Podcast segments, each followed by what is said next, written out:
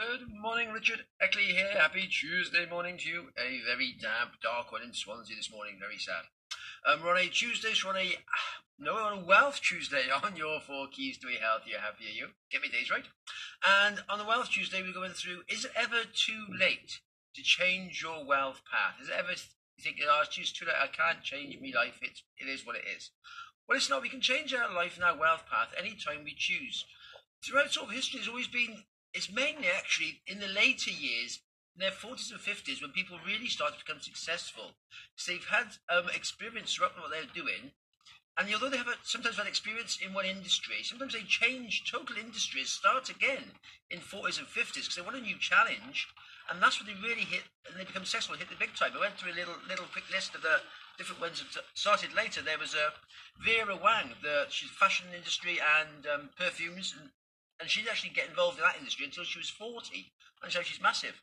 There was uh, Donald Fisher, he was the founder of Gap.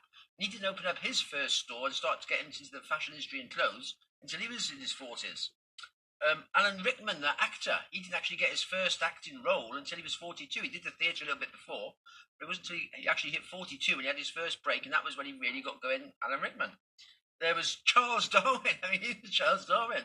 even on the Beagle in his early 20s, the, the ship sailed around the sea, getting all the information about it. It wasn't until he was 50 he actually wrote his book, The Origin of the Species, which is what went huge and what made him who he is, is today. But it wasn't until he was 50 he actually released that book. That's what started when he was 50. There was Ray Kroc, the founder of McDonald's. He, he didn't really get into McDonald's until he was in his 50, 52. When he actually got that, bought the, bought the franchise and started to get things going that way, he was 52. Everyone knows Colonel Sanders was 66 when he started his, his franchise with the KFCs. So it shows you can start your own wealth path much later in life. Sometimes you need to go through some experience first of all, just to experience life and to get things in order and work things out. And then we start to sort of right, start, then start to focus on something we want to do in our career path later in life. Because quite often as well, what happens is when we're in our sort of 20s, 30s, 40s, early 40s, that's mainly our time when we're doing the kids. It's always about the kids at that time. And it's then quite hard to put your time and effort into your kids and into a business and get a business going at the same time. So sometimes we are, sometimes we leave it later in life, and then we can have we have more time. We've got the empty nest syndrome, if you like. The kids are starting to be more independent. They're doing their own things. Then all of a sudden, you can start to be yourself again. You can think, right, what do I really want to get into? And then you can study it, implement it, develop it, and then generate a business later in life that way. As I said before, it could be your 40s, your 50s, your 60s, it could be your 70s nowadays. With the internet and everything else, people are actually starting to get things going. Their learning systems getting on the internet in their 70s, and they can still build a business from their own home on a computer. So there's no literally age limit as to when you want to start creating your own wealth line. And the biggest thing with that is when you start to create your own wealth path, it's a challenge you're facing, and it get, and it brings you back to life. So it gets your brain going. It gets you thinking, oh, what can I do? What can I develop? What can I learn? What can I improve? And it and it actually lightens your whole life because you start to have a new enthusiasm with life again because you're starting to generate things. Well, quite often we sort of drop into the old um, routine of daily living. We're doing it, we're going to work, we're coming home, we're going to work, we're coming home. And then sometimes they retire, and quite often, they said before, unfortunately, the, the average people, once they've retired, six years, they've actually passed away because they haven't got any, any enthusiasm anymore. Their work's gone. They've lost a social circle from work quite often and and they just sort of like exist in there. And they've got no enthusiasm. They've got no real sort of hobbies they're getting into. So if you're going to retire again, get a hobby. Get decide to actually do like a.